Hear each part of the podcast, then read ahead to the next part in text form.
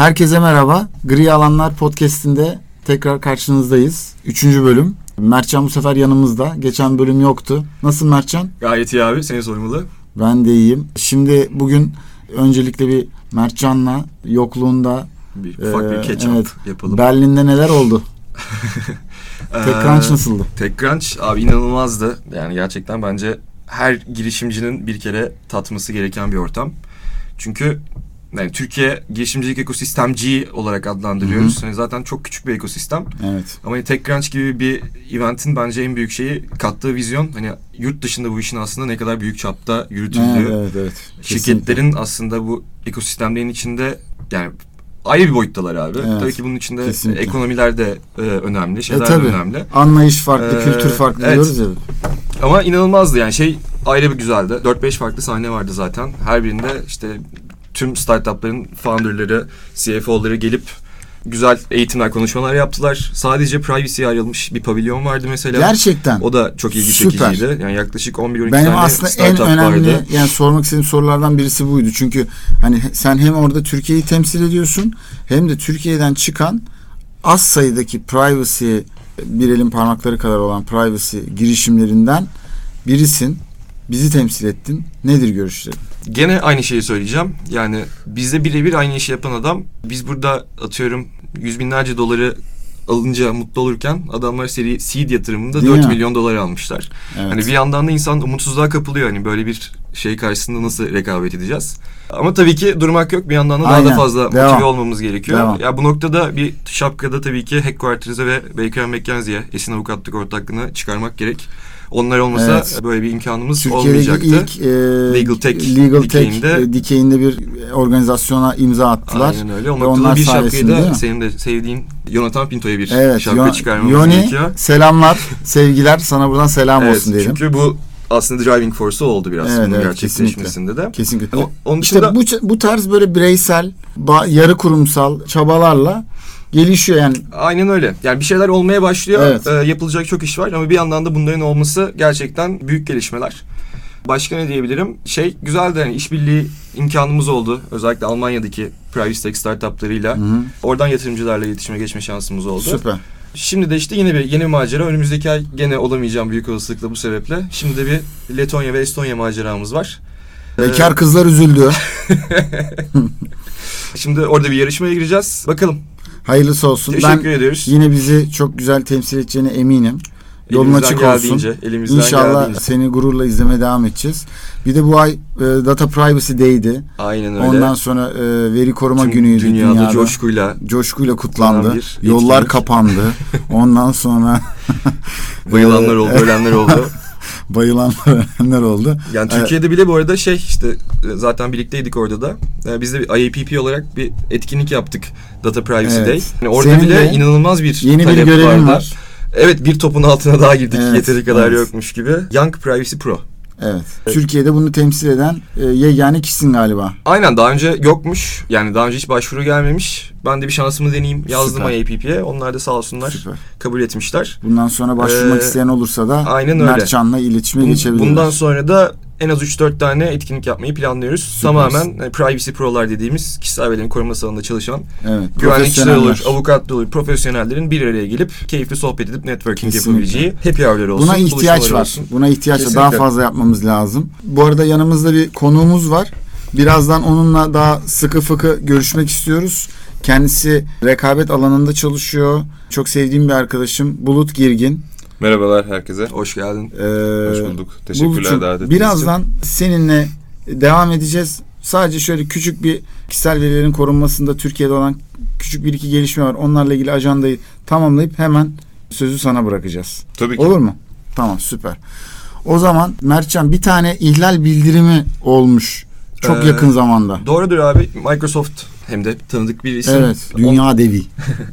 Tech Giant. Evet. Onlar müşteri destek hizmetlerine ilişkin bir database'in sızdırıldığına ilişkin bir bildirim yaptılar. Türkiye'den 157 kişi ilgili kişinin Hı hı.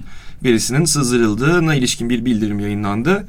Kurulun buna tepkisini yakın zamanda bir kararla Evet ben görmeyi de bekliyoruz. görmeyi bekliyoruz. bir Ee, Başka bir bir de bir e, şey var. Bu bildirimlerle alakalı bir duyuru var. Kurum bir tane internet sitesi yapmış. artık bildirimleri ve şikayetleri bu internet sitesi, siteleri üzerinden Doğrudan dijital e, olarak. doğrudan dijital olarak anlık verebiliyoruz. Bu güzel bir gelişme. Kurum çalışıyor. bir tane daha galiba bir e, Ee, önemli gördüğümüz Evet, bildirim var. Siam Holding, CM Holding ya da Evet. AŞ ve grup şirketlerinin e, bunların da tahmin ediyorum IFS bir şeydi, ERP programıydı. Onların IFS Proud sunucusunun CryptoLocker olarak tabir edilen bir e, saldırıya maruz kalmış. Evet, hacklenmişler yani. Dosyaların şifrelenmesi yani bir ransomware saldırısı gerçekleşmiş. Ancak şöyle bir şey de var. Henüz tespitini yapamamışlar hangi Evet. verilerin etkilendiğine ilişkin. Yani buradan da ne diyoruz? Data Ee, mapping tool'ları kullanmanız evet, gerekiyor aynen tüm öyle. şirketler. Kesinlikle aynı zamanda hem data mapping tool'lar hem de diğer başka kullandığınız programların genel güvenliğiniz açısından ne kadar fark yaratacağını Aynen öyle. burada anlıyoruz. Çünkü ne veri olduğunu bilmezseniz zaten bu verileri Evet. korumanız mümkün olmaz. Bu yüzden kapsamlı envanter çalışmaları yapılması gerekiyor. Ama burada da hani kurul evet çalışıyor dedik. Ama her zaman da yeteri kadar çalışıyor mu noktasında. Evet. Yayınladıkları envanterler olsun. Bunların çok bu verileri yapabileceği bu nasıl diyeyim tespitlere yapılmaya yarayacak envanter örnekleri yayınlamadıkları için bence hala şirketlerinde bu noktada Evet. bir soru işareti var. Yani Ee, daha böyle orası hala gri bir alan. aynen öyle. Ee, biz de gri alanlarda yüzmeyi Evet. seven privacy pro'lar olarak diyelim. Zaten çözmeye çalıştığımız sorunlardan Evet. biri de bu. Kesinlikle. Ee, deyip bir ürün yerleştirme yapıyorum ben buraya. Şimdi bir de şöyle bir şey var ben onu da hani hemen Cenev'e girmek istiyorum. Ee, European Data Protection Board Avrupa Veri Koruma Kurulu da Connected Cars yani bu to birbiriyle diyelim, machine to evet, machine. machine to machine çalışan e, birbiriyle bağlı arabalar üzerine bir yine bir rehber yayınladı. Burada da e, şuna parmak bastılar. Birçok sensörün olduğu arabalar tabii ki hayatımızı kolaylaştıracak. Fakat gereğinden fazla veri toplanmasına ve kişilerin insan haklarının ihlallerine zarar verecek herhangi bir eylemden kaçınılmalı gibi bir e, not düşüldü. Şimdi Mertcan izninle artık Bulut'la bir rekabet sohbeti yapalım diyorum. Aynen. Ne dersin? Bence çok yapılması gereken bir sohbet. Kesinlikle. Çok da şanslıyız çünkü tezini daha 2015 senesinde hani bunlar var mı yok mu diye Evet, konuşurken tez evet. yazmış birisi Şimdi olması da büyük bir şans. Kesinlikle Ee, CV'sini anlat desek zaten program bitecek yani. Şey o kadar uzun bir ya ama mütevazı olmayalım Bulut Bey. Şimdi e, Biraz çok, kendinden çok bahseder misin teşekkürler çok kısa? e, davet ettiğiniz için. Gri alanlar bu programda rekabet hukuku ve kişisel verilerin ilişkisi de herhalde en gri alanlardan biridir hukukun yani şu Kesinlikle. güncel güncel konuşmalar arasında. Çok kısa kendimden bahsedeyim. İşte ismim Bulut Girgin. Avukatlık yapıyorum. Gentemizer Özel Hukuk Bürosu'nda rekabet ve uyum departmanının başındayım. Uzun yıllardır 10-12 senedir genellikle rekabet hukuku ve yine işte kişisel verilerin korunması ve uyum alanlarında gerek hukuk bürolarına gerekse de e, çeşitli şirketlerde avukatlık yaptım. Halen de devam ediyorum. E, Çift yüksek lisansını da lütfen. e, evet, yani Bilkent e, Üniversitesi'nden ekonomi hukuku... Bence e, önemli bir detay yani. Ekonomik hukuku master yaptım. Daha sonra da King's College'da Londra'da rekabet hukuku üzerine bir yüksek lisans yaptım. Nasıl Ee, abi? Mesela hukuk- dinleyen hukuk öğrencileri için ya King's College benim görüp böyle ağzımın suyunun aktığı bir okuldu çünkü.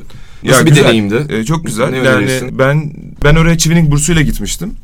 Hı. Ee, öncelikle yani burs bursların kovalamalarını tavsiye ederim. Çünkü hele şimdi döviz kurundan sonra Evet. yani e, onun Cep yakıyor. bayağı cep cep yakıyor. Hani onun yerine ne bileyim ufak bir şey büfe açmak falan daha daha Daha karlı iyi olabilir. falan daha karlı Daha olabilir. karlı olabilir. Peki Ee, e, senin aldığın bursta alabilmeni sağlayan faktör neydi? Ne, ne önerirsin gerçekten? Ya O noktada genellikle çıkaran- Çivining açısından konuşabilirim. Başka burslar da var ama ben onları çok detaylarını bilmiyorum açıkçası. Ama Çivining açısından onun da ben de reklamını yapayım. Çünkü aslında Çivining mezunu olarak da onların biraz şeyiz. Give back. Alumni. ambas- ambassador, ambassador gibiyiz.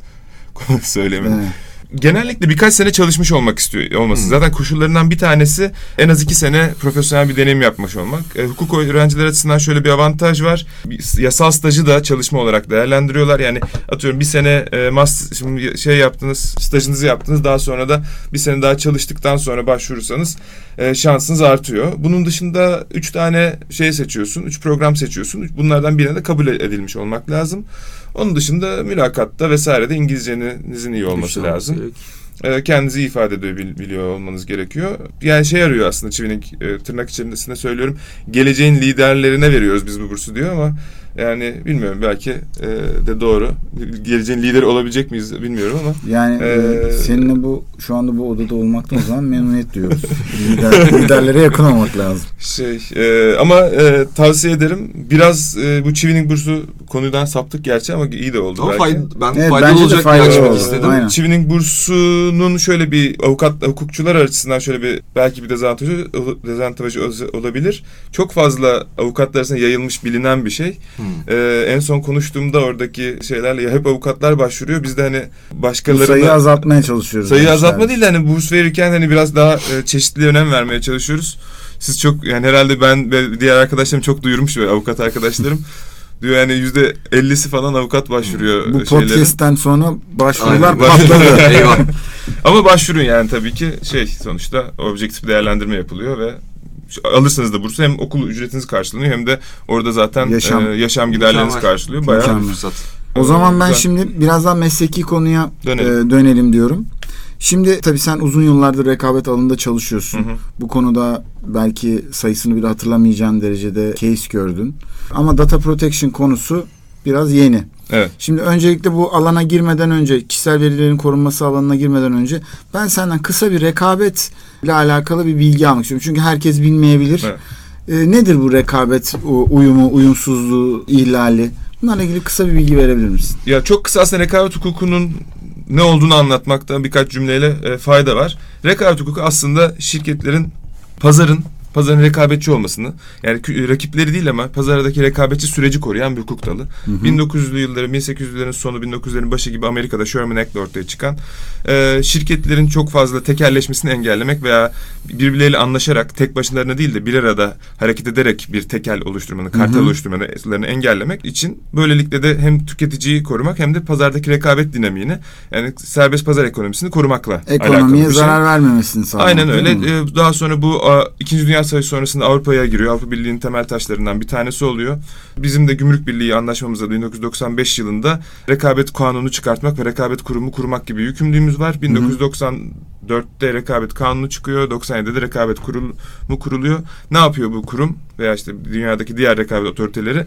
Aslında çok basit üç tane te- temel kuralı var rekabet hukukunun. Hı hı. Bir tanesi kartel yasak. Kartel nedir? Ya da daha sonra rekabeti kısıtlayıcı anlaşmalar yasak. Basitleştirerek anlatıyorum. Rakipler bir araya gelip normal şartlarda reka- rekabet edecekleri parametreler üzerinde anlaşmasınlar. Nedir bu? İşte mesela yol üzerindeki beş tane otel var. Bunlar diyor ki birbirleriyle rekabet etmek yerine ya diyor abi biz fiyatları gecelik 400 lira yapalım. Zaten bize bize gelmek zorundalar bu yoldan geçenler. Biz de karımızı Evet. cebimize atalım. Aslında bu kartel denen şey bir nevi bir hırsızlık.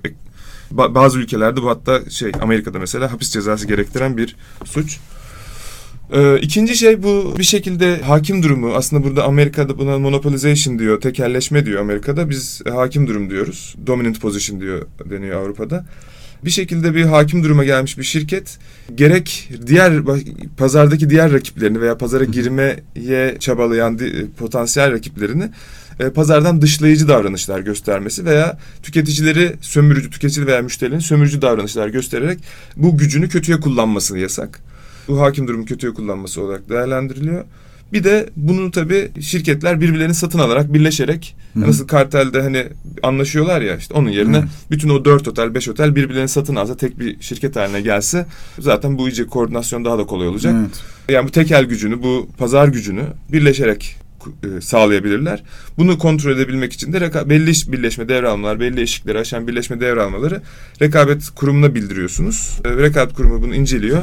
Herhangi bir rekabetçi bir endişe görmediği noktada da izin veriyor. Görürse de izin vermeyebiliyor veya e, çeşitli taahhütler çerçevesinde işte atıyorum şunu alıyorum ama bu, bu şirket satın alma bu parçasını üçüncü bir kişiye satacağım gibi taahhütlerle izin verebiliyor. Temel noktada aslında bu üç, kural üzerinde dönüyor. Ben şeyde bir Rekabet. sorum var. Ben ilk defa duydum. Hapis cezasına kadar gidebiliyor dedim Tabii. Amerika'da. Hı hı. Biz neden peki şu ana kadar hiç böyle Zuckerberg'in yani bilindik bu teknoloji devlerinin hapis cezalarını en azından ben hiç gündeme geldiğini duymadım. Hep para cezalarıyla bir şey var. Hapis cezasına gidebilmesi için ne boyuta gelmesi gerekiyor bu şeyin? Ya Amerikan hukukunu detaylarını bilmiyorum ama bildiğim kadarıyla yani şeyi bilmiyorum daha doğrusu tekelleşmeden hapis cezası var mı sanırım yok Amerika'da. Ama bu kartelle ilgili bir şey.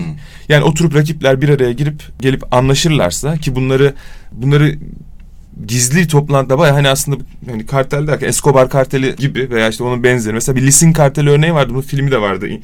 Adı da Informant'tı galiba şu an hatırlayamadım. Baya çünkü orada bir bir federal bir suç olduğu için FBI bakıyor buna. Hmm. Bir tane adam gidiyor diyor ki ya bu lisin denen vitaminlerde kullanılan bir bir şey. Etken madde. Bir madde. Dünyada da bunu üreten 5-6 tane adam var. İşte bir Japon var, bir, birkaç Amerikalı var, bir Avrupalı var. Bunlar oturup otel odalarında bayağı gizli Hmm. şey olarak ve yani şey tarzında şakalar yaparak işte hani nasıl da kazıklıyoruz müşterilerimizi vesaire gibi. Yani bayağı kötü adamlar yani Bunu bunlar. şey mi yapmış? Tep bir tanesi mi? bir tanesi diyor ki işte şey korkuyor işte FBI ile işbirliği yapıyor. Adama hakikaten Hmm, kamera takıyorlar, takıyorlar. şeye takıyorlar. Bunun filmi de yapıldı sonra şimdi filmin adı aklıma gelmedi. O yüzden Amerika'da bu federal bir suç. Yani hapis cezası yatabiliyorsun. Türkiye'de de Türkiye'de aslında yani bu suç değil. Sadece para idari para cezası var. Rekabet kurumu kesin ama bu e, şey de mesela ihaleye fesat karıştırma suçu da aslında bir kartel suçudur. Hmm. Şirketler normal şartlarda ihaleye rekabet içerisinde teklif verirler. Bu devlet ihalesi olduğu zaman ve ihalede an- bir herhangi bir anlaşma yap- yapılırsa aslında ihale fe- fesat karıştırma suçu aynı zamanda bir rekabet ihlalidir.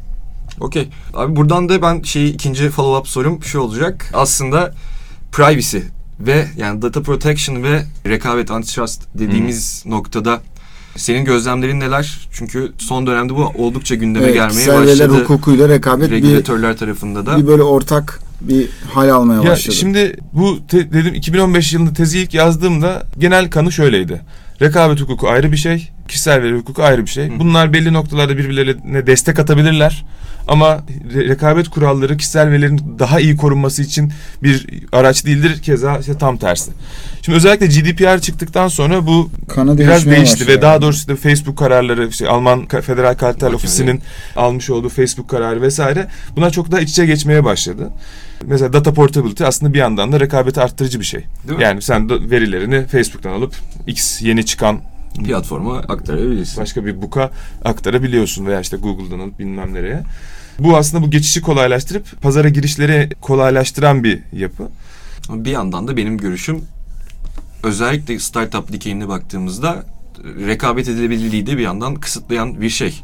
Olabilir. Çünkü hani baktığımızda ben bu noktada geçenlerde okuduğum bir şeyden hızlıca bahsetmek istiyorum. Ee, ve bu noktada yani bu e, veri koruma kanunlarının rekabete bir yandan da özellikle hani startup dikeyinde startupların dezavantajını olacak şekilde konumlandığını okudum. Yani diyor ki atıyorum GDPR öncesinde bu Facebook, Snapchat yani bildiğimiz sosyal platformların çoğu hani viral yayılmada ve hızlı anlık büyümeler gösterilmelerindeki sebeplerden biri yani doğrudan senin telefondaki kontaktlere erişimi olup doğrudan bunları paylaşım yapılmasına izin verebilmesiydi mesela. Bu bu kadar viral büyümelerinde çok büyük bir etken. Hmm. Ama atıyorum şu anki günümüz dünyasında GDPR kapsamında bunun yapılması mümkün değil. Atıyorum bu yüzden yeni oyuncuların pazara girmesinin önünde bir engel var gibi sorunsallar da var. Onun dışında tabii ki zaten şeyi söylemeye gerek bile yok.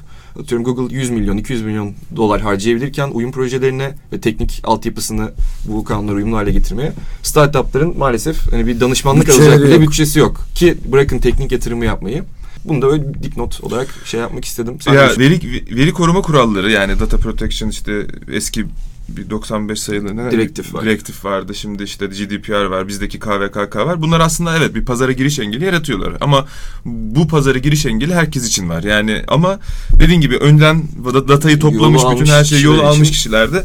Ya biraz bu da işin doğasıyla ilgili ama e, rekabet kuralları rekabet hukuku data protection nasıl bakıyor? Nasıl bakması gerekiyor? Ben neler düşünüyorum onunla ilgili biraz anlatayım. Bence şimdi bizim e, bence rekabet hukuku anlamında kişisel veri veya data veri veriyi bizim e, KVKK'da ki tanımdakinden daha geniş olarak Genel olarak düşünmek veri lazım. olarak. Bir görmek. data big data olarak değerlendirmemiz lazım ve big data işte çok klişe bir laf ama yani her seferinde de söylemek gerekiyor. İşte yeni petrol veri ya. So- sonuç olarak bu da bir şeylerin, e, şirketlerin, teşebbüslerin elde etmek veya daha iyi kullanmak için üzerlerine rekabet ettiği bir, bir Meta. girdi. Meta aynen. E, bu girdi e, için rekabet ediliyorsa rekabet kuralları buraya uygulanmalı uygulanır. Mesela en temelinden en en burada aslında çarpıcı örneklerden bir tanesi Alman Federal Kar- Kartel Ofisi'nin Facebook kararı. Facebook'a e, Facebook'ta normal, normal şartlarda aslında hakim durumunu kötüye kullanmayı çok fazla dışlayıcı yani rakipleri gi- girmesin işte yeni girişçiler olmasın şeklinde dışlayıcı davranışlar üzerinden cez- cezalandırılıyor. Federal Kart Ofisi'nin e, ilginç yanı sömürücü bir davranış. Yani tüketicilerin Facebook sosyal ağlar pazarında hakim durumda. Tüketiciler için bir şekilde bir sebep bir şekilde neredeyse zorunlu çok büyük bir kısmı için ve Facebook bu gücünü tüketicilerin daha fazla verisini alabilmek için kötüye kullanıyor. Mesela ne yapıyor işte?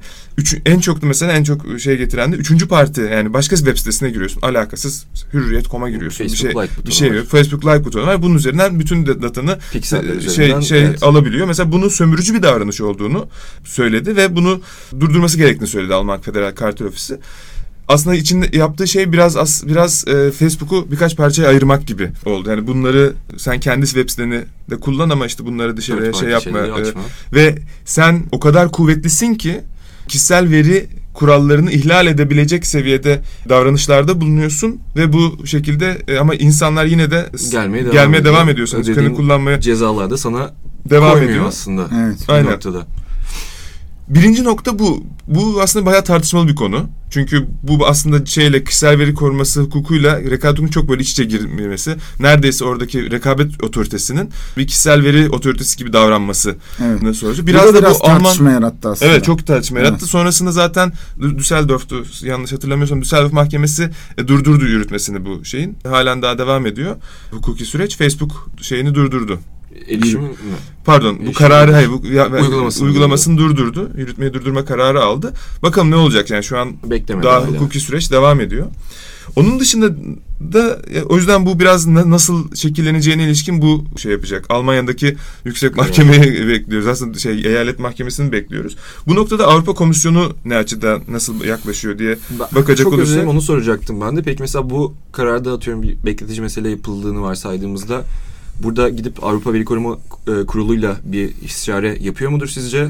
Onları bir en azından opinion almak. Yani kurumlar arası olsun. bir e, irtibat bir e, Öyle bir data bilgi var mı? alışverişi var mı? Yani o var bildiğim kadarıyla. Hı. Zaten bu Andreas Mundt işte Alman Federal Kartel Ofisi Başkanı onlar şeylerle çok yakın çalışıyorlar. çalışıyorlar.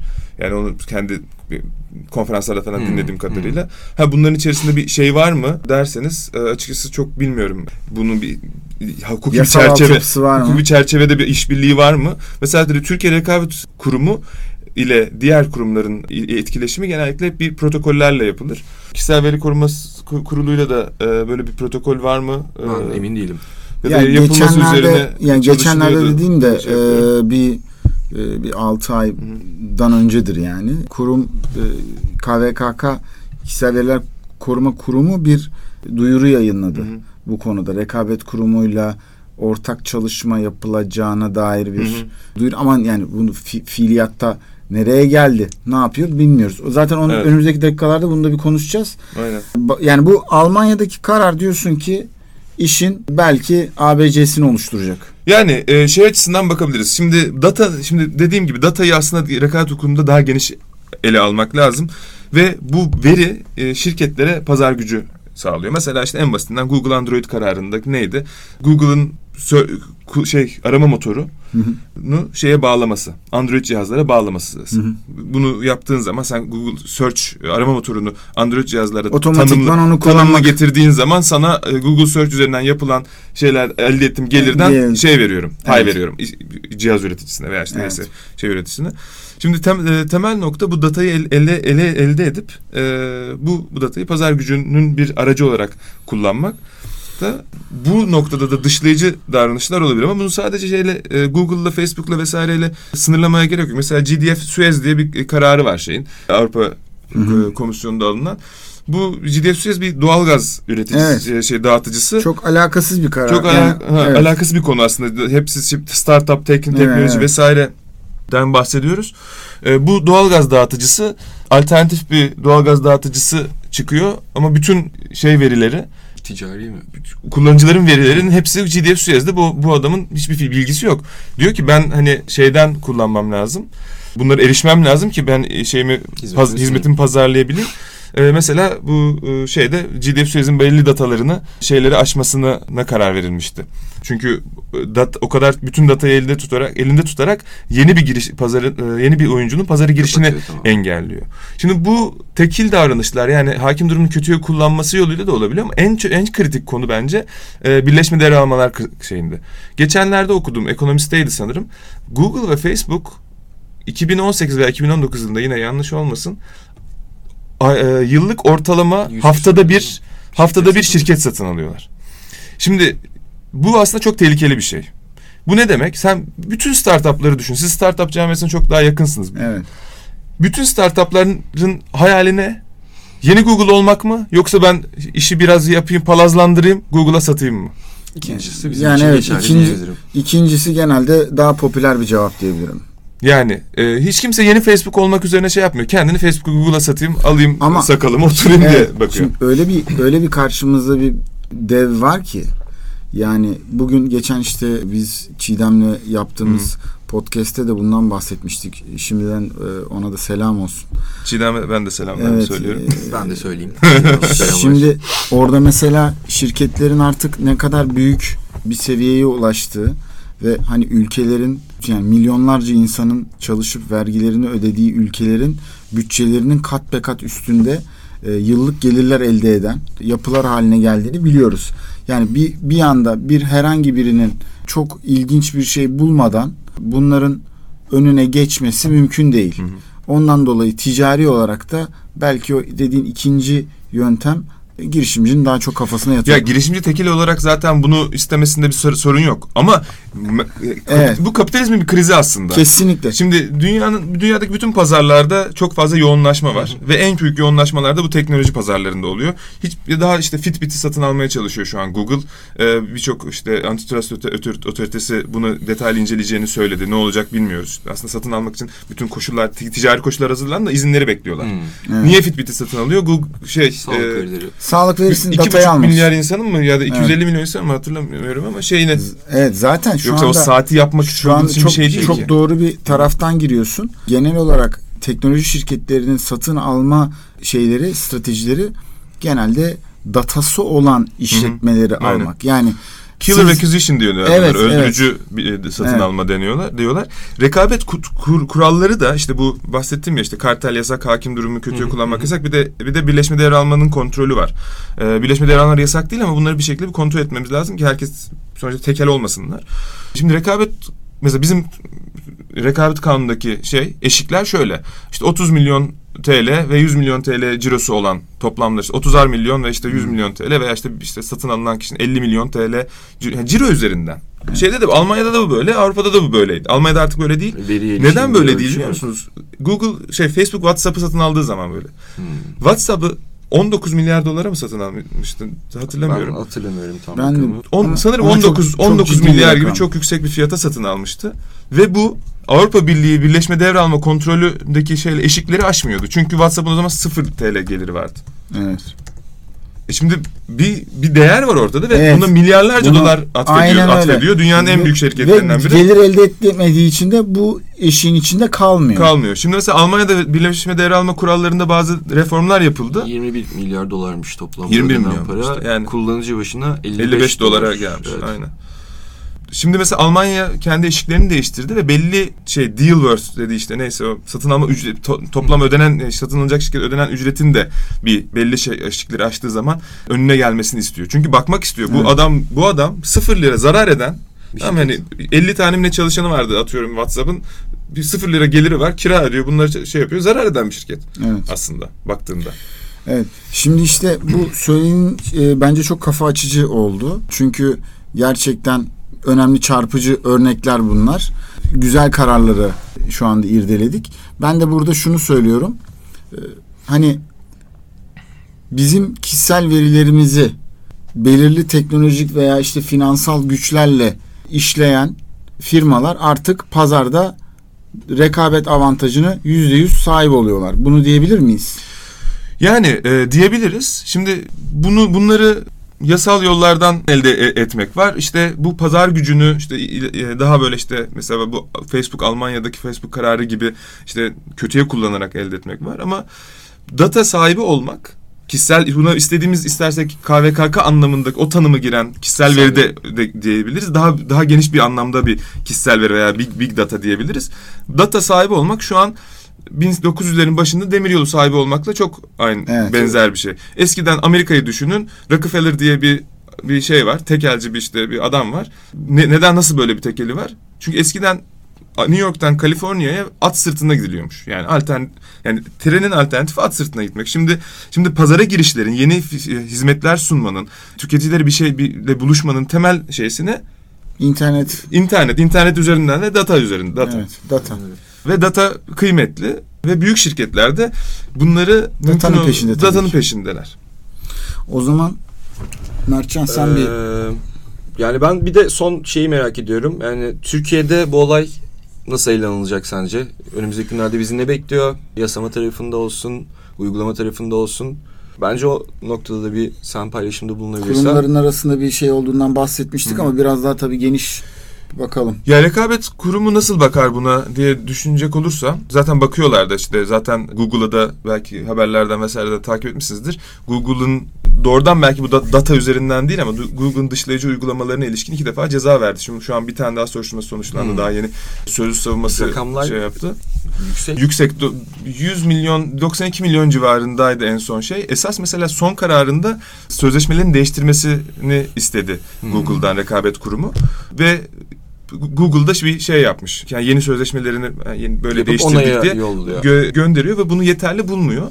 Ee, ve değiştirmediği her gün içinde e, Google'ın Türkiye cirosunun 10 bine 5'i oranında para cezasına, günlük para cezasına uygulamaya başlamıştı. En son muhtemelen herhalde epey de oldu bu, bu olay olalı. Muhtemelen Google şey yapmıştır. Yani, Artık geçirmiş. e, uyumu sağlamıştır diye tam tahmin ediyorum. Galiba hatta Rekat Kurumu'nda öyle bir açıklama yaptı Google uyumu sağladı diye. Şöyle bir, bir de esas bu dijital pazarlarla ilgili bir sektör araştırması başlattı. Geçtiğimiz hafta başında rekabet kurumu. Bunu bu aslında Almanya'daki Facebook davasının temelinde e, Alman Federal Kartel Ofisi'nin yıllar evvel bahsetmiş olduğu e, benzer bir e, pazar araştırması çalışması vardı. Bunu şeyle Autorité de la Concurrence'la işte Fransızca şeyim de çok bilmiyorum şey doğru yap, söz şey yapabildim mi? Fransız rekabet otoritesiyle beraber bir çalışma şey yapmışlardı. Dijital pazarlardaki rekabet ve rekabet kurumlarının rekabet kurallarının burada nasıl uygulanacağına ilişkin. Şimdi benzer bir çalışmayı da bizim rekabet kurumumuz yapıyor. Türk rekabet hukuku zaten Avrupa Birliği mehaz olduğu için genellikle Avrupa Birliği komisyonunu Takip ediliyor. takip eder. Benzer çalışma zaten komisyon da e, çok sık yapıyor. Bu, bunu zaten en büyük sözcüsü Vestager işte şimdi komisyoner şeyden sorumluydu. Şimdi komisyoner oldu. Rekabetten sorumlu genel müdür genel müdürdü. Bizim rekabet kurumumuzun da muhtemelen şeyle yakın bir yaklaşım içerisinde olacağı bekleniyor. Bekliyorum ben. Şimdi bu dijital pazarlarla ilgili pazar araştırması için şey istiyor rekabet kurumu. Paydaşlardan görüş istiyor. Yani neler sorunlar ne? Aslında biraz şu şu demek bu pazar araştırması üstü kapalı olarak. Ya bir sorunuz varsa Şimdi benim soruşturma açmamı, ceza vermem için işte elime kılıcımı alıp ortalıkta sallamamı beklemeyin. Ben bir pazar araştırması yapayım. Ne olduğunu iyice bir göreyim bütün detaylı. Bu böyle bir sene belki sürecek belki daha uzun sürebilecek bir süreç olabiliyor pazar araştırmaları. Sizin bir fikriniz varsa, doneniz Sizin varsa ortaya karnınızda söyleyecek sözünüz bunu bir gelin bize anlatın Hmm. kardeşim. Varsa mesela sen bir startupsın ve mesela Big Tech'in işte bu bütün bahsettiğimiz bu bu sorunların so- şeyler benim bir rekabet etmemi engelliyor. Google bana şimdi Google'da şey yapmak istemiyorum ama hani yani bir X firması X bir büyük X, X bir firma. büyük firma e, bana öyle bir davranıyor ki bana öyle koşullar veriyor ki ben pazardan çıkmak durumundayım ya da kendimi ona satmak durumunda kalıyorum. E, kendim var olamıyorum. Tüketiciyim insan yani normal vatandaşım. İşte böyle bir sorun yaşıyorum noktasında aslında rekabet e, kurumuna e, yani siz bize şeyler. iletin sorunlarınızı ki de biz de nelere bakmamız yani zaten biliyorlar detayları hakimler birçok e, konuya. Aa, güzel gelişmelermiş benim. Bundan da haberim evet. yoktu. Bayağı Çok yeni oldu. geçen pazartesi açıkladılar galiba yalan olmasın. Şimdi yani bu bu konu e, şöyle bir toparlayalım ne dersiniz? Evet, Zamanımız bence zaten başladı. bayağı da, bayağı da bir konuştuk. Yani çok güzel bilgiler aldık senden. Teşekkür ediyorum Ben teşekkür ederim. geldiğin için. Ee, bir sonraki ay Mertcan yine bizi Abi. temsilen yurt dışında e, Viyana kaleleri yok Viyana değil. Ee, bu sefer Letonya. Letonya'da Riga'da olacağı için Bu sefer ben yine tek başıma olacağım ama onu yine gözlerimiz arayacak. Ben teşekkür ediyorum Bulut'cum sana. Ne demek Geldiğin ben için, teşekkür ederim davet ettiğiniz için. Çok için. keyifli oldu. Daha Ee, konuşacak çok konu var. Yani bu aynen. öyle bir konu ki sabaha Evet, kadar Bence konuşsak bu zaten bitmez. one on one olsun. Eminim ki zaten Türkiye'de de globalde de çok yeni kararlar göreceğiz. Evet, Kesinlikle. Ben tekrarlamak Hı. çok Evet. isterim. Her zaman, her zaman. Ben bizim de e, benim de bu e, sizden de biraz feyz alarak bir şey, bir podcast, bir arkadaşımla podcast yapma şeyim var. Biz sürekli siz nasıl hani daha data protection ağırlıklı Evet. Şey yapıyorsunuz. Biz de onu rek kendi şimdi daha daha, daha çıkmamış ürünümün reklamını yapalım diye ama. Gri alanlar çıkartması yaparız o zaman misafir Aynen. olarak Biz biz de, biz de bu sefer Aynen ziyaret ziyaret, yaparsınız. Biz de Yersu'yla şeyle üzerine bu dijital pazarlar yani ve rekabet üzerine böyle bir podcastler serisi yapmayı planlıyoruz. Bakalım. Hayırlısı Aslında olsun. Aynen öyle heyecanla bekliyoruz. Senin yapacağın podcast'in kararlı ve başarılı olacağına eminim. Aynı şekilde zaten siz de ben de takip ediyorum. Çok keyifli oluyor. Çok Çok teşekkürler. yararlı O zaman bir sürü şey ben- öğreniyoruz. Ufaktan kapatıyorum bu. Lütfen. O zaman ben Mertcan Boyar. Bizi dinlediğiniz için çok teşekkür ediyorum sizlere. Sevgili Burak Özdemir'le her ayın 15'i olamasa da iki ayda bir ayın 15'i olmak üzere burada gri alanlarda keyifli sohbet ediyoruz. Umarım siz de keyifli dinliyorsunuzdur. Bize her zaman Low Podcast ekibi üzerinden ya da bana mertet.com üzerinden mail atarak da yorumlarınız olsun, sorularınız olsun sorabilirsiniz. Abi sana nereden ulaşabilirler? Ben Merak de ettikleri e, noktalarda. ben de LinkedIn'den bütün meraklı kişilerin sorularını, bağlantı e, İsteklerini. isteklerini bekliyorum. O zaman bir sonraki bölümde görüşmek üzere. Görüşmek üzere. Tekrar Sevgiler. teşekkür ediyoruz Tekrar konuğumuz. Bulut. Bulut. Ben teşekkür Abi sen, ederim. sana nereden ulaşma, ulaşabilirler? Evet. Bana da LinkedIn'den Bulut Girgin diye Bulut Girgin diye Google'a evet yaz zaten çıkıyor. yazınca çıkıyor. Bir bulut.girgin at gmail.com'dan da ulaşabilirler. Yine Google Yine Google'a kaptırdık kendimizi. Herhangi bir soruları olursa herkesin yani gerek e, işte mesela şeyden bahsettik. Kapatamadık bir türlü. Burstan vesaireden bahsettik. Tuning'den falan da. falan da soruları olan arkadaşlar olursa rekabet hukuku dışında onlara da Madem seve kapatamadık şu güzel kitabı da bari önerelim. Bir kitap önerimiz seve. Burak Evet. Cem'in çok güzel şık, bir kitabı evet. var. Hem de Tabii şey, mesleki saranlarda bugün sert Evet. ciltli de ne deniyor? Hardcover. Hard copy. Hard copy. Hard cover. Şimdi bu Tools and Weapons diye bir kitap. Kitabın yazarı Brad Smith. Microsoft'un eski Chief Legal Officer'ı, baş hukuk müşaviri. Kendisi çok güzel yeni dijital dünyayı ve bunun hukuki karşılığına gelen konuları bir bir saymış. İşte privacy alanı var, bunun içerisinde cyber security var, demokrasi, e, insan haklarına etkisi var, sosyal medya, dijital diplomasi, consumer privacy, Yapay gibi zeka, böyle birçok evet, evet yapay zeka, etik her şey her konuda e, yani kendisinin önemli gördüğü her konuda bir görüş ortaya atmış. Kitabın adını tekrar söylüyorum. Tools and Weapons. Brad Smith yazarı. Ön sözünde Bill Gates yazmış. Evet, ön sözünde Bill Gates yazmış. Da biz Tavsiye ederim. sizin tabii yakın arkadaşsınız diye hatırlıyorum ben. Senden rica etmişti hatta bu gri alanlardaki yoğun kitlenize bunu iletebilir misin diye. Değil mi? Doğru hatırlıyorum. Brad iyi bir arkadaşımız. Tatlı bir insan. Geçen geldi bir saat Ben Bill'den El bahsediyorum öptü, sandım ya. el, el öptü. Bill zaten benim hiç bakmıyorum bile. Bill, O bende. Komik komik adam vallahi. evet, komik Öyledir, adam. Çok öyledir. komik bir adam. Bu da yaşlandı artık abi bir şey olmuyor. Evet. Eskiden o hızlıydı. Hızlı zamanlarında Yalnız bir görecektiniz şey onu. Aksaray'da. Yalnız Bill Gates deyince son ben de şunu söyleyeyim de öyle kapatalım. Geçenlerde 5 yıl önce mi ne yani koronavirüs tabi adını vermiyor ama yani adını vererek yapamaz zaten nasıl yapsın. Ama dünyayı bekleyecek yeni tehlikenin çok hızlı yayılacak bir virüs olacağı hakkında 5 yıl önceki TED konuşmasını izledim. Valla. Ben de gördüm onu. Yani Konuşmayı bunu ilgili da alt, evet bunu da alt yazı olarak geçiyorum. Vay anasını. son alt yazı kapatamayanlara ek olarak Netflix'te de çok güzel bir belgesel var. Inside Bill's Brain. Hı. Onu da zaman olan insanların bir izlemesini öneririm. O zaman abi Görüşmek üzere. Ben de diyelim. bir kitap bulayım ya o zaman. Bir dakika ama şimdi yazarın adını hatırlayamadım. Neyse o zaman kalsın. bir sonraki bölüme. Aynen. Bir sonraki bölüme. Herkese mutlu günler, iyi dinlemeler. Görüşmek üzere, sevgiler.